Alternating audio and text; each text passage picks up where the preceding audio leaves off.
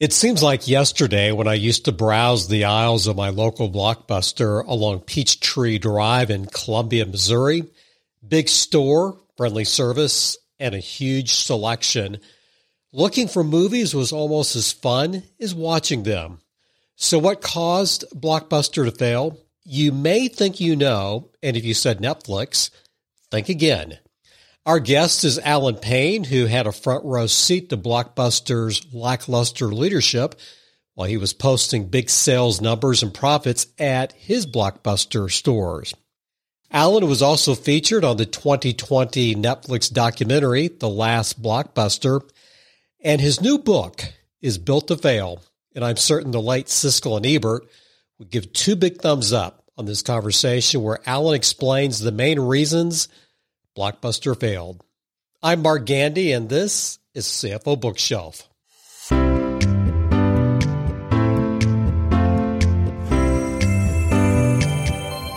In Alan Payne's book, Built to Fail, he has a quote at the beginning from Quentin Tarantino, and he says of the video store, a cultural thing that was lost and nothing worthwhile has taken its place. To tell you the truth, I don't know why it was lost. So, Alan, is Quentin Tarantino, is he right? It, it's, it's a, it's a tough question. And, and I think most people will find my answer maybe ludicrous, but I think there still could be a few stores around if had it been managed properly. Uh, because the, the social aspect of it was so important to so many people that had it been done properly, I think there still could be a few around. Now, there, there's no question that streaming was going to take over the, the home entertainment business. And then there was nothing Blockbuster or anybody else could do to stop that from happening. But, you know, there's a, there's a lot of businesses that have gone, uh, uh, you know, primarily through the internet, but there's still retail faces out there. So I, I think, I think absolutely there could be a few blockbuster stores in key demographic areas. Yeah, I do. And I've heard that from too many people that missed it and would go if there was one there. I, I would. I would just, and, and most of us still have DVD players. The, the big question would be is could a video store acquire enough content to be viable now? Good because, point. because the studios you know, they're so into their streaming businesses now, all individually. Would they, would they be cooperative in, in creating the licensing rights or, or selling the DVDs or however they chose to do it to video store owners who could do it, you know, th- th- could they make the numbers work? So we don't know the answer to that, but, uh, when I met you through email and when you said yes, would like to be on the show, I shared a list with you about companies that had failed. So this is a topic that is actually near and dear to my heart. Not that I love failure. I like studying the reasons why businesses fail. Now, this is my opinion. Feel free to push back, Alan. I think your book, from beginning to end, should be or could be used in every MBA program in America. Thoughts? Well, that's, that's a compliment. I, uh, I, the amazing thing to me about the blockbuster story is that there were five different CEOs and every one of them failed in their own individual ways because the, the, the state of the, of the business was different at each juncture. And, you know, the con- the common thread to me through the whole thing was CEOs that didn't have an interest in digging into the detail of the business. They kept trying to find big 30,000 foot answers to questions that were a lot more complex than that. You know, they could make a big decision and launch a marketing program to turn around something that, that, that was trying to fix a fundamental flaw in the stores. And they kept trying to do that. And I, I, and frankly, I think a lot of it was, particularly in the case of John Antioco, who was there for the longest, it was just mental laziness. Uh, I don't think he, I don't think he had an interest, a real genuine interest in what made the stores work. And every time he was presented with a problem, he just tried to throw out some big idea that, uh, that really didn't fit the problem. And, and, you know, people might argue that with me, but I, I would, I would like for somebody to point out one thing that Blockbuster ever did on any kind of significant scale that worked other than opening a bunch of stores. You, There's you took, nothing. There's nothing. The words out of my mouth. They were really good at growing big and fast, but that even goes back to uh, the original founder, or I guess he didn't actually found Blockbuster, but uh, he, he's the one who took it from 18 stores to 3,000. Uh, we're going to be unpacking this book, but just really quickly, I'm sure people who run into you, they start thinking, "Oh, fill in the blank." I don't. I, I don't want to ask a leading question, but I think I know what most people say was the reason Blockbuster failed. In your opinion, and you've heard it all, what do you think is the biggest myth about Blockbuster failing? Oh, there's no question. The biggest myth about Blockbuster and the reason they failed is is Netflix streaming. Uh, and if, and if you and if you ask anyone today, you know, nine times out of ten, that's going to be the answer you get. Well, it was it was inevitable, right? Netflix killed it because Blockbuster didn't didn't adapt to streaming. But the the truth is is that Blockbuster, going back to the beginning, never successfully competed with a legitimate competitor ever. And this could go all the way back to the 80s. Uh, and then, and then as you get into the 90s when Hollywood video, and that's another story in itself, when Hollywood video started growing, Blockbuster had no answers for them. And that, and that was Blockbuster's first financial crisis. And that happened in the mid 90s. That was before Netflix even existed. Uh, so, and, and then obviously the story is that Blockbuster never did anything successfully against Netflix. Now, now Blockbuster will tell you differently and we can get into the details of that. And certainly they never successfully competed with the kiosk industry. So any, any competitor that came along that challenged Blockbuster, there is not a doubt in the facts anywhere that Blockbuster did not successfully compete with any of them. And this was long before streaming, which didn't even start till 2007 and really wasn't a legitimate business until well after 2010. After Blockbuster had already filed bankruptcy. Right. One thing I like about, well, many things I like about the book, it's thorough, it's complete, and I there are a lot of things I did not know about the very beginning. So, I mean, there is an origin story uh, to Blockbuster. What what is the Reader's Digest version of the pre Huizenga era, and then when he bought it, and then what what was his objective when he uh, bought it from the original Blockbuster founder? We'll be right back. Money is all around us, and we think about it more than almost every other aspect of our lives. But how can we make more of it, and what's our drive for building wealth beyond just the numbers in our bank account? Join us on the Make More podcast as our host Matt Heslin brings to you a dynamic lineup of experts in the world of investing, business, health, and beyond. Together, they unpack the secrets to not just surviving, but thriving in today's economy. It's about more than just wealth. It's about crafting life experiences, seizing opportunities, and building a legacy. Subscribe now to the Make More with Matt Heslin podcast and join us every week for new expert insights and inspiration.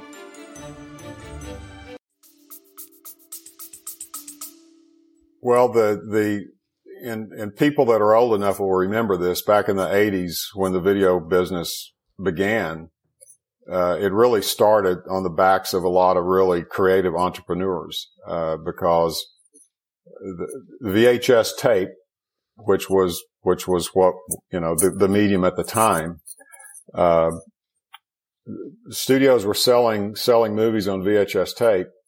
They didn't intend them to be rented. They tried to stop the industry from from even starting, all going all the way to the Supreme Court to try to stop it. Um, so in those early days, because of the legality questions, the, the industry did not attract any big capital. Uh, no, no retail companies got into it. It was a bunch of just entrepreneurial types, many who didn't have any experience whatsoever in running a business or particularly retail. So the business got built up to a close to a $2 billion industry on a whole lot of really small mom and top type, mom and pop type businesses. A handful of them were very well run. The majority were not.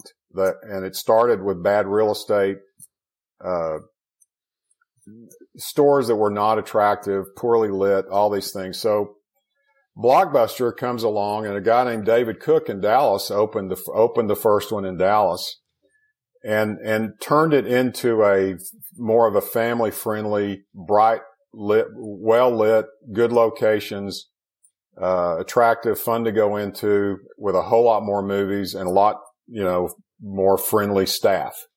Um, those those first handful of stores in Dallas were monstrous successes. And long story short, Wayne Huizenga and a team of his people who he, he had just, he had just left uh, waste management a couple of years before and had made his first fortune there. Uh, bought Blockbuster in uh, 1986. And, uh, because he saw it as an industry that he could consolidate and the, the growth was really just starting and he didn't feel like he had any real good competition and the good competition that he did have, he would just buy. And that's exactly what he did. Did you ever meet him? And within, did you, did you ever meet Wayne? Uh, just to, just to shake his hand because when I joined Blockbuster in 1993, he was on his way out. Uh, and by 1994 was gone. Uh, so I didn't know him. Uh, obviously a lot of the early franchisees knew him well and loved him, you know, because he, Wayne was a, you know, he was a, a, a huge personality and and, uh, you know, you, you, you cannot argue with the way he spotted that opportunity and just jumped on it and, you know, was opening a, more than a store a day for, for what, five or six years. And, and virtually every, every one of them was successful because there just wasn't much legitimate competition out there. And, and it, it was, it was, it was very, very easy and the, and the crazy thing is, is that the, uh, because of some accounting questions back then, you would understand this more than me. Wall Street didn't understand a rental right. business of this size. Right. And they continued to question whether or not he was even making any money. Although the cash flow was tremendous. And, and all of us that knew about these stores understood that you, you could open up a, a video store in those days blindfolded and make three or four hundred thousand dollars a year off of it. Yet Wall Street is questioning it and, and wondering whether or not it's profitable. Which is ridiculous. I mean, uh, the, the, number, yeah, all you have yeah. to do is look at the cash flows.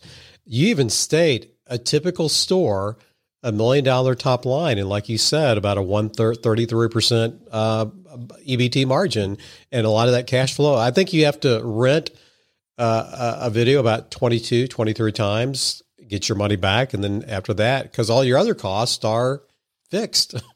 so great. pretty much, pretty much. I, yeah. I have a couple. I, it's like which what quotes do I want to read of, of of Wayne's? He says this is an industry with an image problem, a fragmented industry of dimly lit stores and X-rated movies.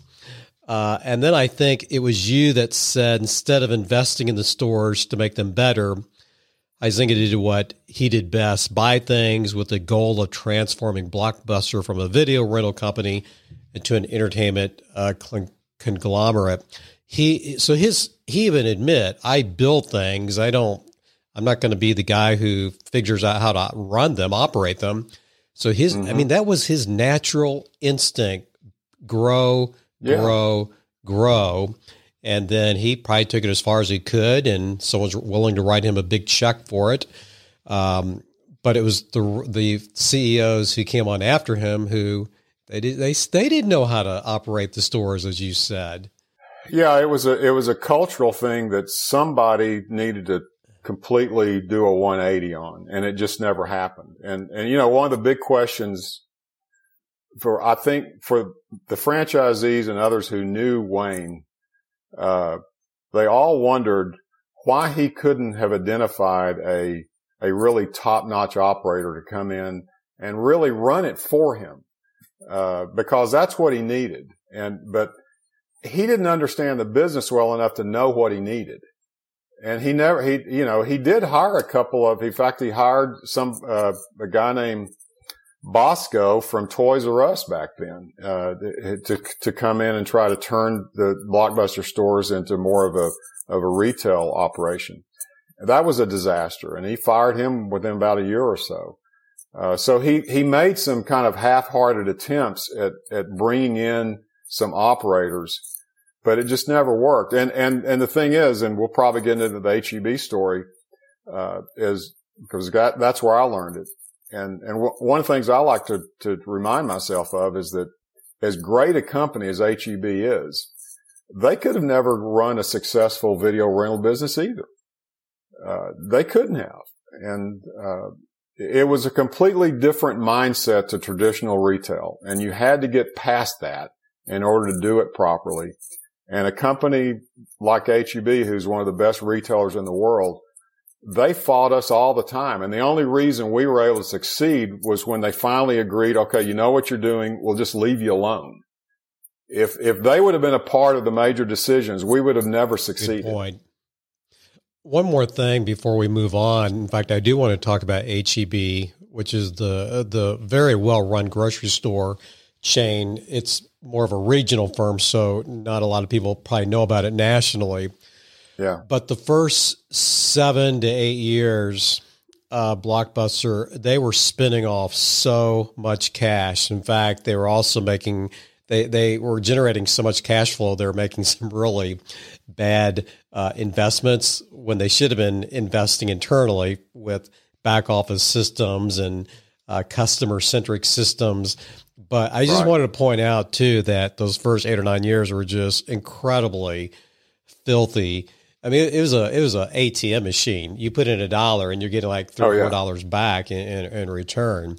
So you you mentioned right. HEB. So again, a, a very prominent, high quality, great grocery store chain. When I think of HEB, I'll use the analogy of In and Out Burger, probably one of the best run uh, burger chains in America. They're still private, uh, owned by Lynsi Snyder, I believe the, the name is.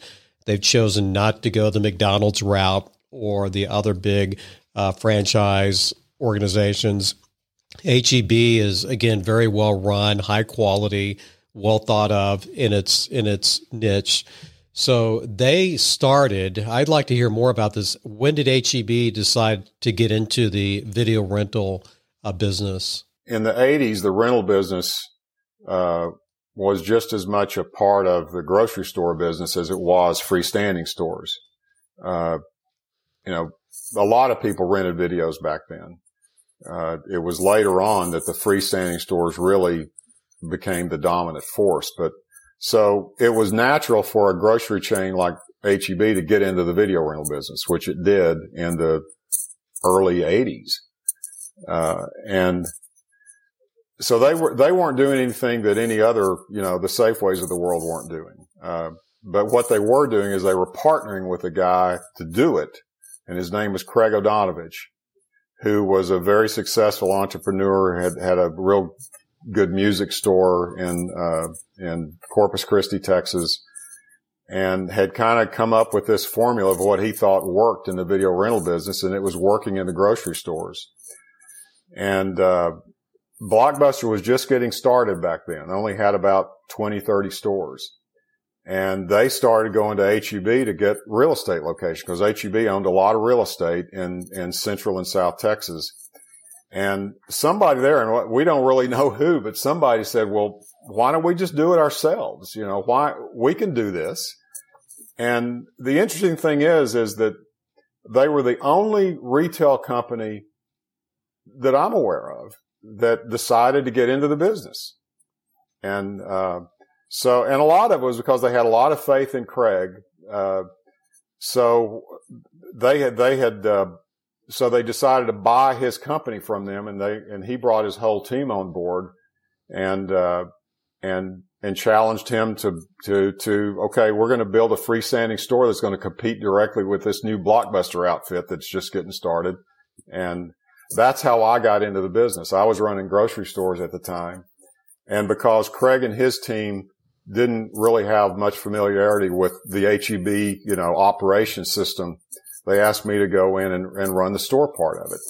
So that's how I got into business, and that's how that's where I learned the video business and, you know, had I not learned it there, had I learned it at Blockbuster, I would have failed just like everybody else because I learned it from a completely different perspective from Craig and HEB than, than Blockbuster, uh, thought about it. Please it. forgive me if I get my facts incorrect here. Was it with Video Central where if a Blockbuster came in across the street, you guys were still generating 25,000 a week compared to their maybe 8 or 9,000 a week. Yeah, and that's where you know, I I did that for 7 years. Of every time we would open up a store across the street from a blockbuster, we would just destroy them. And uh and and we could talk in as much detail as you want about how we did it, but the fact that the fact of the matter is is that anytime we were competing with a blockbuster that was in close close proximity, we were doing twice the That's volume. Crazy. Than Blockbuster. And and and and we were making a lot of money and doing. They were it. idiots for not. I mean, I think you even said in the book they were not curious about their competition. They didn't respect their competition, and they weren't curious about them. And by the way, you're right. We are going to hit one of the areas where you were extraordinarily savvy I'm trying to use a different word than successful because savvy is really a good word of why you were successful and Blockbuster was not. I, I want to go to another firm real quickly. So we have Video Central. When did Hollywood Video come onto the scene? A little bit after, right? Well, that's that's a huge part of the story because the only reason video, Hollywood Video was what it was is because they bought our stores. Okay. So in this was in this was in 1992. Charles Butt, who owns and runs HEB and still does, uh, decided in his own kind of private way that he wanted to be out of the video business, or at least he didn't want to grow it anymore. He didn't want to commit any more capital to it. Did that make sense to you and at the time, we, or were you disappointed? Well, we were all disappointed because we thought we were just getting started. We had a business model that we knew competed successfully against the biggest. Uh, and we had decided that we, the next thing we were going to do is go to Charles and see if we could go into some new markets, uh, and really build this thing. And I think he was very uncomfortable with that. Uh, and I still don't know all the reasons why, because we had, we'd already made him a lot of money. Uh, and he wasn't he didn't say, "I'll sell this at whatever cost." He just said, "Let's let's look around and see what we can get." And and uh, and a guy named Alan Markert, who was the who was the treasurer of HEB at the time, was kind of in charge of doing that. And uh, long story short, Blockbuster wasn't interested, which was really crazy. I was going to uh, use a different word. And yeah, didn't didn't even get to the point of looking at the financials because as I la- later learned, they were convinced that because we were a part of a grocery company, we were operating on two or three percent profit margin, which was obviously not the case. we were operating on similar margins that Blockbuster was, 20 to 30 percent, depending on the, on the, on the location. And, uh, so we were extremely profitable Blockbuster was convinced we weren't. And I think that's pr- the primary reason they never got past one conversation with HEB about buying us. And then Mark Wattles, who had just started Hollywood Video in Portland, Oregon, had about 15 stores at the time, had been watching us very closely, knew that we were successful against Blockbuster and said, Hey, I'll buy them, go public and ramp this thing up nationally, which is exactly what he did. Within five years, he had over a thousand stores open, uh, all over the country, and most of them targeted blockbuster stores. And it impacted them directly, right? Oh, it was devastating. Uh, the uh, they they were every, every Hollywood video that opened against a blockbuster would cut the cash flow of that store more than in half. And, and there were things Blockbuster could have done to, to respond to it to minimize the damage, but they did nothing. Uh, so Hollywood was, I just had, had a, you know, just free reign to go all over the country, find the blockbusters that were most successful, open up again across the street from them. And it was, and then they began, began to print money. Every, every place they opened was successful. And as you clearly articulate in your book, this is a commodity business about the only way you can set yourself apart is price. However, Hollywood figured some things out that you also figured out later on. And we can save that if you want. But off the top of your head, what's maybe the one or two things Hollywood did that Blockbuster was not? Well, they did what they did what we did on a, a little different, but but for the most part, they they were they were committed to having more new releases in the stores than Blockbuster was. And that may sound kind of elementary nowadays, but back then it was, a, big, a big deal, deal. Uh, because movies cost over $60 and there were various ways to maximize your availability of those new releases, but Hollywood was much better at it than Blockbuster was. Probably the big, the, the, the, the bigger issue was all the catalog movies. And there was, you know, eight, 9,000 key titles that every video store ought to have. Hollywood Video was renting those for less than half the price of a blockbuster across the street and generating more revenue out of it than Blockbuster was. Uh, so it it just generated more traffic uh, to the to to a Hollywood store than to Blockbuster. Hollywood would have better availability new releases and much cheaper older movies and there was really no reason to go to the blockbuster store across the street, which is what we found out, you know, back in the HEB days. In fact, it used to always upset me that anybody would go to a blockbuster store that was competing with us across the street because we were better than they were. There was no, we were cheaper. We had better availability of all the movies. Selection. But as you, as you know, some people just prefer the big name and they, they're in a habit and that's where they go. And some people didn't like the crowds in our stores. Uh, you know, that they would want to go to a much quieter, peaceful environment at Blockbuster across the street.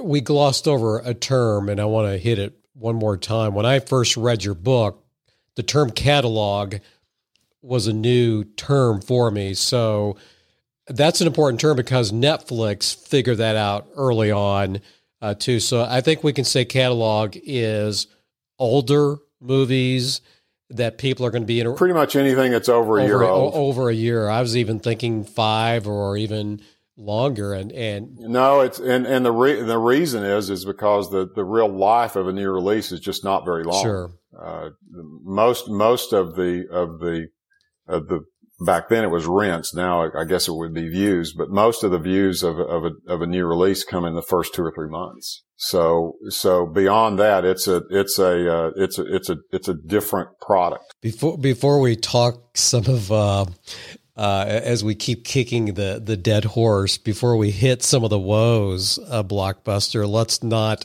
forget your operation. So at what point did you strike out on your own? because that, that's an important part even in the story. Yeah, it's key. It's it's it's key, uh, and so we got to talk about how I wound up at Blockbuster, yes. and I, I, spent I spent 15 years at HEB, the last half of it running the video stores for them. Uh, but when when Charles decided to sell our stores, which he did for about a million dollars a piece to to Hollywood, um, I had a I, I had a choice to make. I could either go with Hollywood, which most of the, of our management team did. I could stay at HEB and run grocery stores again. But I got a third option just out of the blue. A Blockbuster franchisee called me up and wanted to talk to me about running their operation.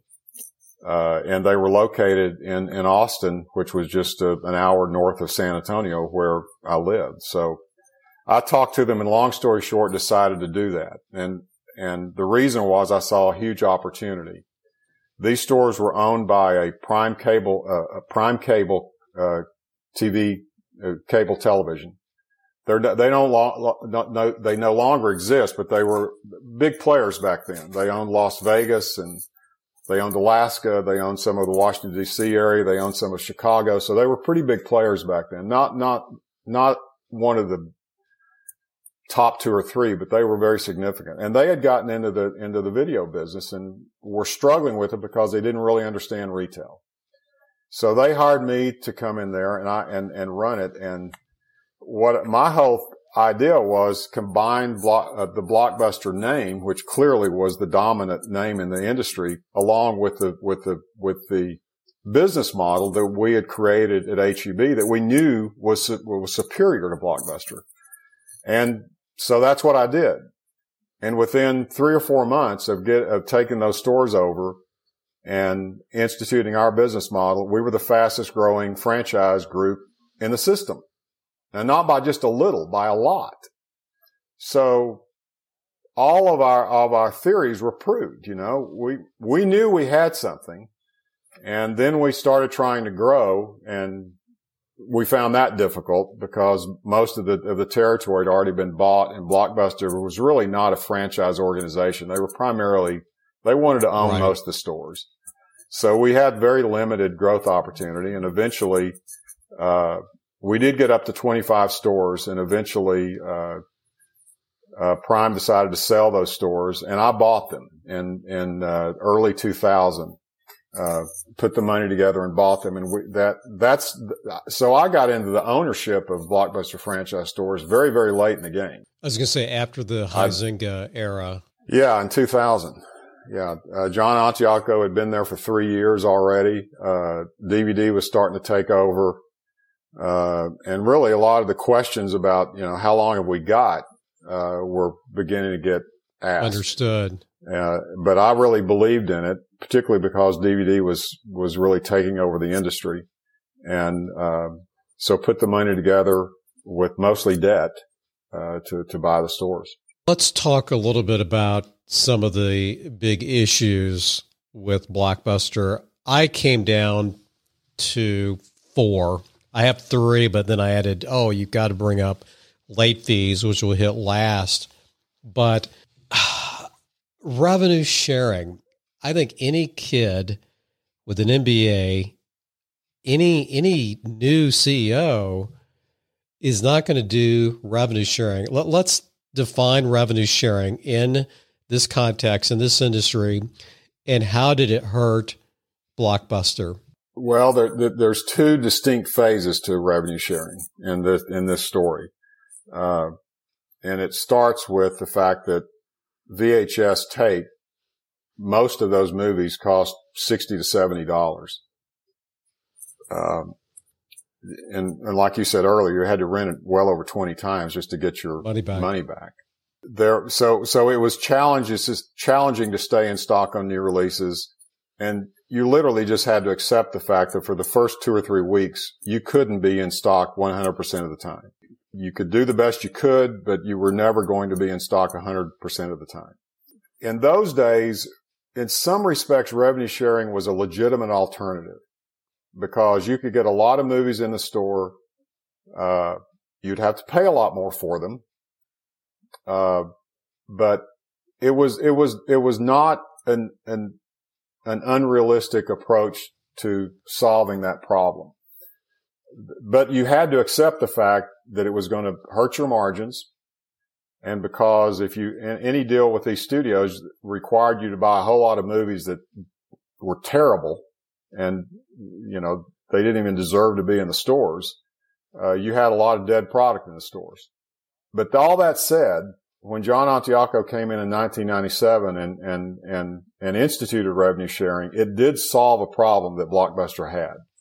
I, in the book, I think I, I say it band-aided a problem. It didn't really fix it, but it, it did reverse the image of Blockbuster being really terrible at having new releases in stock in the first few weeks when you wanted them. Uh, it, it helped. Uh, but it did drive up their costs and reduce their margins but in the situation they were in at the time, it helped turn the company around. The, the I didn't, I never agreed with it and it, and there were other ways to do it, but it was hard to really fight it at the time because John did it and, and it, and it helped get the company turned around. The bigger, the bigger question is when DVD came along, it, because DVD was designed to be a sell direct to the customer product, the, the wholesale cost on it was less than $20. So all of a sudden the cost of our product is reduced by two thirds. It, at that point, there's no reason to me, it made absolutely no sense whatsoever to revenue share. None. I mean, you couldn't make a legitimate financial case for revenue sharing something you were paying $17 for. But John did it anyway. Uh, about four years into the release of DVD, for whatever reason, he decides to go back to revenue sharing. And long story short, where our margins improved and because we were not doing it by about 10 points, theirs just went back to where it was in the VHS days. And, uh, and along with that, they, the, the, the, same problems arise. You know, if you're going to be on revenue sharing with with Warner Brothers, you got to buy everything. And, and that means bringing in a bunch of stuff and committing dollars to, to, to, to movies that don't fit the store or were so terribly made they should have never been in there in the first place. So anyway, that's, and for, you being a CFO, that, that's probably why you keep. Well, my first, first, thought was fire the CFO. Where was, where was he or she? Uh, during the DVD DVD era of revenue sharing. It's like that's just ridiculous. I don't, for the reasons you mentioned. I, I don't. I I still don't understand. I, I do know one thing, and you know, I I never. It, this occurred to me later on after I think after the book was already written that because because revenue sharing pushed out the dating on your on your payables, right? They that might have been the reason they did it because they they they when when they when they shifted from wholesale buying to revenue sharing buying it it freed up hundreds of millions of dollars in cash in the company. But it was only a one time fix and and it was creating a longer term problem. Uh, so I think that might have had something to do with it because it freed up a ton of cash and uh, but still, it was just a, it was a short-sighted decision that would haunt them forever and they never recovered from it. You you already mentioned this a few minutes ago. I did not remember this until I went back and I was rereading my highlights which by the way, my Kindle version, I've got highlights on almost every other page. uh, that's how much this book is, how good this book is. But in going through my highlights again, in prepping for this, you'd stated, and I read that Blockbuster was not a franchise centric organization. I did not. I, I just, I mean, here in Columbia, Missouri, we had two, maybe three Blockbusters. One of them was a big, a big store of footprint. I loved going into it. I just assumed uh, it was a franchisee. It, it, I think it was. think it was. I think it, I think Columbia, Missouri was. In fact, I think it was the. I think it was Bobby Cox's group uh, that that owned it, and they ran it. They ran good. And stores. they did have a big catalog because it was fun. Yeah. Just looking at old movies. So it got to be where we probably rented as many older movies as some of the newer releases. But because they were not franchise centric. The ones owned by Blockbuster, they did not have that depth of older titles. You guys, when you were running your Blockbuster stores, you were buying because the DVDs were a lot lower in cost, as we just said. You were expanding your selection and it was keeping your sales high, in fact, higher than anywhere else uh, within the the Blockbuster organization. I just don't get it why Blockbuster didn't go that route of expanding its selection. It, well, they did it, it, Not just they didn't expand it; they actually shrunk. They it. shrunk it, and that's what was. Yeah, they the. In fact, I think that in this era of Blockbuster, which is the early 2000s, um, the, the foundation for their failure was laid right then because you can't get more basic than you got to have sufficient inventory to run a good business. Blockbuster never did. And the, the, the, the, the problem ca- came when there was DVD was introduced in 1997 and, and it took it about, it took about seven years to completely sh- transition from VHS to DVD, but everybody knew that's what was going to happen. You know, you, you had, you had a, a, a several year period in there where you had to satis- keep your VHS customers satisfied while you were transitioning those people that bought DVD players over to a new format. It was an incredibly challenging time, uh, because you couldn't just lower your VHS inventory because you still had you know, half the customers wanting those. Well, we didn't have a footprint or shelf space in the stores adequate to do all this. We were having to, to, to satisfy two distinctly different customer bases. Blockbuster never looked at it that way. Uh, they, so they, in fact, you would walk into one of our stores and the right side would be DVD and the left side would be VHS because we knew that's what our customers wanted. You walk into Blockbuster store and they were all mixed together. Uh, it was a completely different approach. And the fact is, is that as, as the, as, as the format changed from VHS to DVD, Blockbuster never made a commitment to completely replacing the VHS inventory with, with the new DVDs. They never did, and they never replaced it. We did, and not only replaced it, expanded it because what was going on with Netflix and a lot of other changes at the time, customer tastes were expanding. They weren't shrinking. They were expanding. And, and, and Blockbuster was shrinking the number of titles they had in their stores. And to somebody outside of Blockbuster, they would have never known that, especially Wall Street. You know, Wall Street would find all kinds of other things to complain about, but they would never deal with something so fundamental as Blockbuster's got half the number of titles in their stores now than they did five years ago, which to me was just, we got that, that's the foundation of this problem. And as I say in the book, uh, Blockbuster didn't kill Blockbuster. Blockbuster killed Blockbuster. DVD was the weapon of choice. And that was the beginning of it because they never had a sufficient inventory to run a profitable store. Let's peel the skin back about two or three layers. I was with family over the, the weekend and we the, the conversation came up heavy dialogue movies. So my pick, one of my favorites, Crimson Tide with Denzel Washington and Gene Hackman. Oh, great soundtrack as well. So I know the answer to this question. How many times was Crimson Tide ever released at your store? And I know the answer to that. And I know the why to that too. How many times was it rented? Yeah, in your in any of your stores. I don't know the exact number, but I know that's one of the titles that rented a lot through the years. The reason I bring, but I could give you some, I, I could give you some other titles that, that were evergreen as well. I was going to say in your stores, yeah, one of the big differences between Netflix and Blockbuster is Netflix was so, as and again, I'm using your words, obsessed. I mean, obsessed with customer centric data, whereas Blockbuster wasn't. So they had to. They didn't have the the customer centric systems or the back office support like Netflix did. And again, that's another investment that they chose not to make for reasons just don't make sense to me. And and I'm sure you're still scratching your head about that.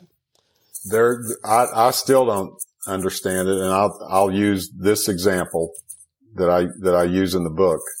Uh, you know, we're talking about new releases and catalog. It's, it's complete. It's, it's two completely different product right. groups. They have to right. be managed completely separately. It's uh, best example I could come up with with my grocery background would, would be, you know, dry grocery, high volume, low margin business where you just turn in inventory versus one of the perishable departments, Right. meat or, or produce, where it's it's a higher margin business uh, that's that's that's that's perishable. It's a completely different business to run within under in the same building.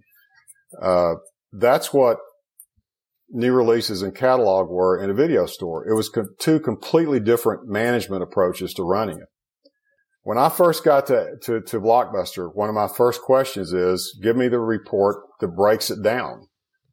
Tell me how many new releases are renting in the store versus how many catalog movies are renting in the store. Give me the inventory, give me the titles, give me the rents. It did not exist. It did not exist. They could not tell you and never could. When the Blockbuster stores closed, the last ones closed in 2014, they could not print out a report to you and say, here's how many new releases are renting and here's how many catalogs are renting. They never could. It, now they could break it down by title, you know, and, and, you know, mine the data and get it for you, but it was never in an actionable report because they didn't care.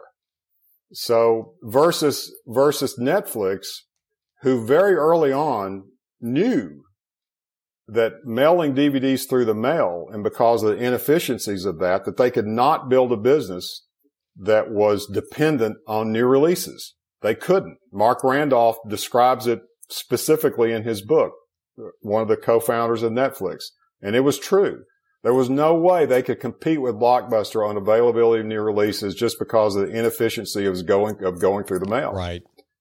So they knew if they were going to have a successful business, they had to convince their customers that to be fine with of those movies we're going to send you, not many of them are going to be new releases. They're going to be older titles, but oh, by the way, they're just as good and we know what you want to rent. We know what you want to watch. So we're going to send you the stuff you want to watch. They got very, very good at it. Uh, down to the to title level, where Blockbuster wouldn't e- wasn't even concerned about it on a group level. So Netflix became experts of what their customers wanted to watch. Blockbuster, never. There are two other woes. I'll let you pick which one you want to talk about. Uh, there's Redbox, which I completely forgot about the impact Redbox, or maybe we should say kiosks in general, had Yeah. on Blockbuster. And then there's the, oh yeah, the late fees. Pick, pick, pick you, you get to pick. Yeah. Flip a coin. Which which one of those you want to talk about? The kiosks or the late fees? Well, late late fees, I think is is the is the bigger issue. Kiosk, I mean, they're both big, but late fees was uh, the class example of of uh, you know just unforced error, uh, and and the people that remember the days of late fees and how they all got bashed and people were so negative about it, they would say, "Well, didn't Blockbuster have to eliminate late fees?" And I would say, "Well." D- does that mean Hertz rental cars got to let you keep a car as long as you want? You know, uh, it's a good time to talk about it because everywhere you go right now, you can see the impact of the supply chain. Right. It, it's, it's, it's been damaged through COVID and other issues, and it's going to take a long time to fix it. Uh, the, any rental business is unique in the fact that the customer becomes a part of the supply chain. Yes. It just does. And, and you can argue that all day long, but the fact is the customer is a part of the supply chain. If they don't bring the movies back on the, in, in time, they can't, they can't contribute to the flow of efficient revenue in a, in a store. Well, well, ne- well That's why late fees were created. I was going to say Netflix figured out that supply chain thing early. They realized that every Well, they did it with what they did it with a subscription. I was gonna say- where if even if you don't watch anything, you're still going to pay us. It was just it was just a different approach to do the same thing. I was just going to say everyone's house, the, the the the DVDs in the apartment or the houses where those were being rented, that was the warehouse for Netflix, Right, i- i- right. instead of this big distribution center. So right. I, I, I interrupted. they were approaching it from a different, a totally different perspective. They were going, okay, we're not going to charge you late fees, but we're going to lock you in to a, to a monthly fee that we're going to charge you regardless of how many movies you rent. And they figured out a way that that business model would work. you guys got the narrative right where you continued to charge late fees. You explained to your customers, here's why we have to do this. And weren't you only doing this on new releases? You weren't doing this for all videos, were you? You personally? Well, no, uh, uh, for all, yeah. Uh, there were late fees that charged to everything because because uh, catalog was renting and you know, they, they weren't, they didn't cost you very much because we rented, we rented for a, a dollar for, for five nights. So it was, late fees were 20 cents a day, which was not a big deal. Uh, most of the late fees uh, revenue was generated from new releases because, you know, those were the more expensive titles in the store. Uh, but I think that, I think the numbers proved it. Most customers understood that late fees were necessary, but they just had to be managed in a friend, uh, in a customer friendly way. Uh, and instead of changing it to, to a more, more customer friendly approach, Blockbuster just decided, well, we're just going to do away with it. It is still the stupidest business decision I've ever seen. There was no way it could work. None. Uh, and they, and, and the guys, John and others that were involved in that decision w- would argue it otherwise, but there's no way they can p- point to any numbers to justify what they did. And I'd like to point out that they did it based on one test one that test. was inconclusive in Chattanooga, Tennessee. Uh, and they would tell you otherwise now, but that is not true. Uh, unless they did it and never told us because uh, they did, and Chattanooga is not a big city. Uh, and they wouldn't even tell us all the numbers, the, the, the impact of, of the test. It was not a legitimate test by any standard, yet they used that as their one justification for doing it on a national scale. And what they did is they, not only did they give up about $300 million in revenue, but most importantly, they lost total control of their inventory, which was the, which was the much bigger issue. And they fought that decision till the day they closed their last store.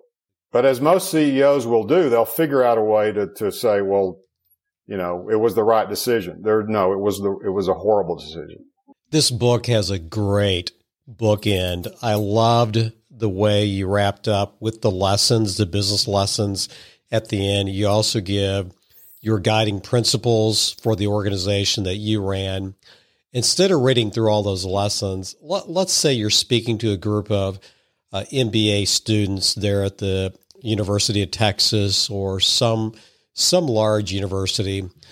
What's going to be one of the first things that you tell these young students are going to go and start either start a business or be a CEO or be a chief marketing officer What's one lesson that you've pulled out of this blockbuster debacle that every young person should hear?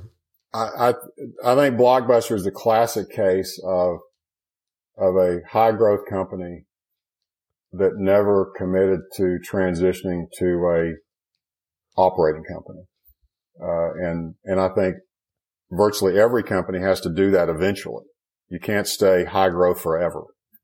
Uh, and by the time Blockbuster was 10 years old in the late 90s, what they needed to do was be honest and say, you know, there, there's not double digit growth out there anymore because there just wasn't. There was no way you could make a case for it unless you were going to branch into another business. And that's another story. Blockbuster tried to do that and none of it worked. Blockbuster they they never committed to being to being really to running the the best stores they could possibly run while they planned to move into streaming, which everybody knew was going to eventually be the, the bigger business. Uh, they never made a commitment to transitioning from growth to operating. And, and interestingly, you're seeing the same thing with Netflix right now. Uh, you know, they got a lot of years of, of really free growth yes. because the studios didn't take them seriously.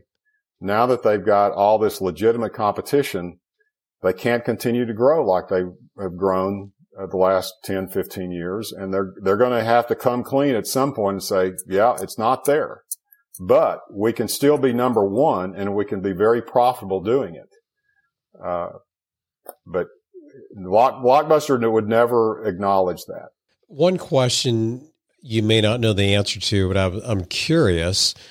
We talked about video rental being a commodity.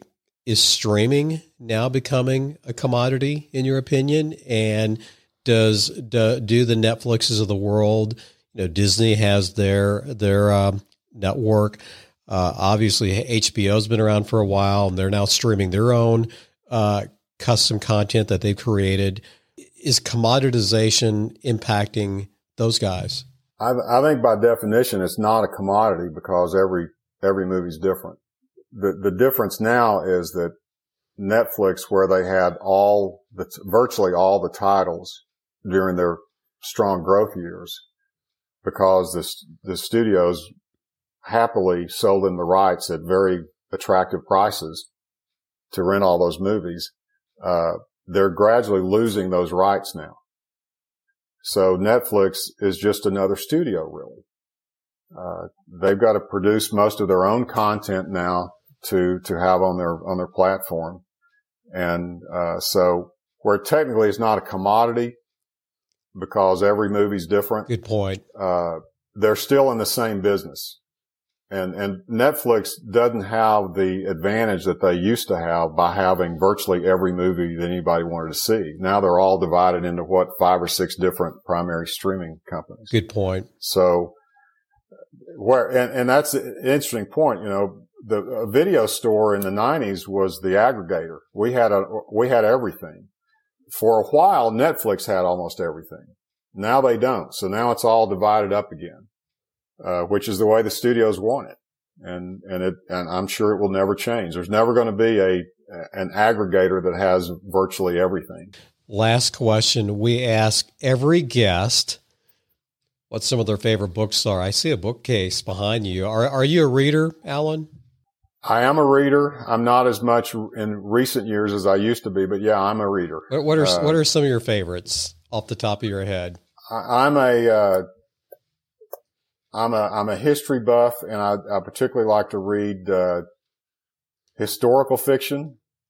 So uh, authors that that I love are uh, Stephen Ambrose, who died a long time ago, but but uh, wrote wrote a great book called Undaunted Courage about Lewis and Clark, and several war books. In fact, he was he was behind he was behind Band of Brothers.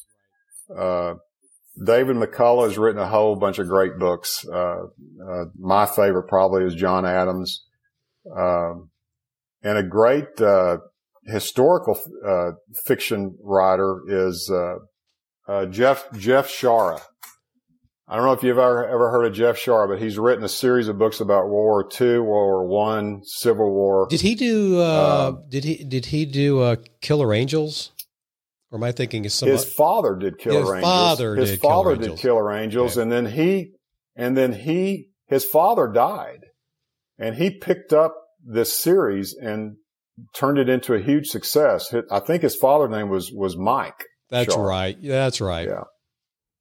You know, on the on the business side, uh, you know, I think in recent years, probably the Jim Collins books probably had most influence on me. Hence the title of my book, Built to Fail instead of Built, Built to right. Last.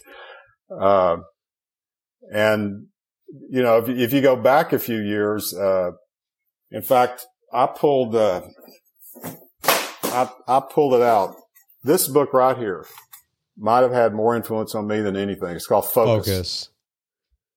And it was written in the mid nineties and it and it was that it was a story of companies that succeed by being better than everybody else because they're focused on one industry or one product or a group of similar products.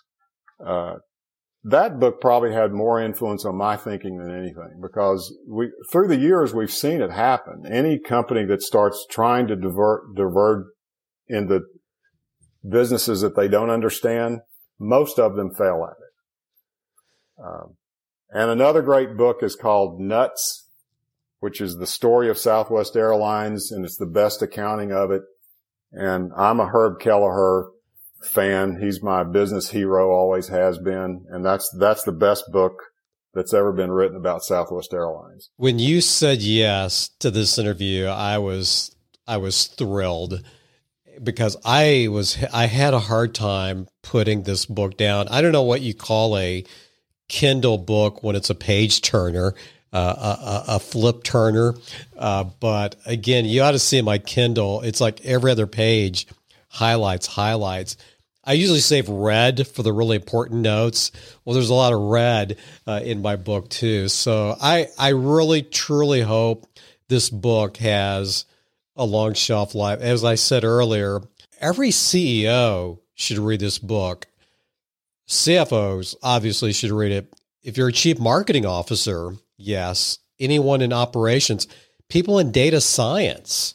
Uh, I, I would think that Netflix employees, I, I would think there'd be a, a, large group of them that ha, should read this, if not already. And, and obviously, you've heard me say MBA students should be reading this. This you, you've done a great job. You said this is your first book. Well done, sir. Thank you. Thank you. You are listening to CFO Bookshelf Lifelong Learning for Financial Leaders. And now back to our host, Mark Gandy. I mentioned this a few minutes ago with Alan, but he ends the book with seven lessons from the story of Blockbuster. I'm going to read them real quickly. Uh, number one, clearly define your company's purpose its mission. Now, it may seem so obvious, but not so obvious to Blockbuster. Number two, identify what drives your business and pursue it relentlessly. Number three, measure what matters because they didn't. Number four, respect and learn from competitors. And in the book, and we talked about this in the interview, Blockbuster was not curious about its competitors. Number five, if you're going to do it, be the best. It's one thing to grow fast, but at some point, be the best. Number six, in difficult times, rely on the fundamentals to survive. And the part in this book I especially liked was a section where Alan talks about his business, his blockbuster stores. They relied on the fundamentals, and guess what? They worked for many years. And then number seven, don't just talk about the future, plan for it. I do not give many business books five stars. This book gets five stars. Built to Fail by Alan Payne. And again, Alan, thank you very much. Great, great book. Hey, we need to call this a wrap. I'm Mark Gandy for CFO Bookshelf.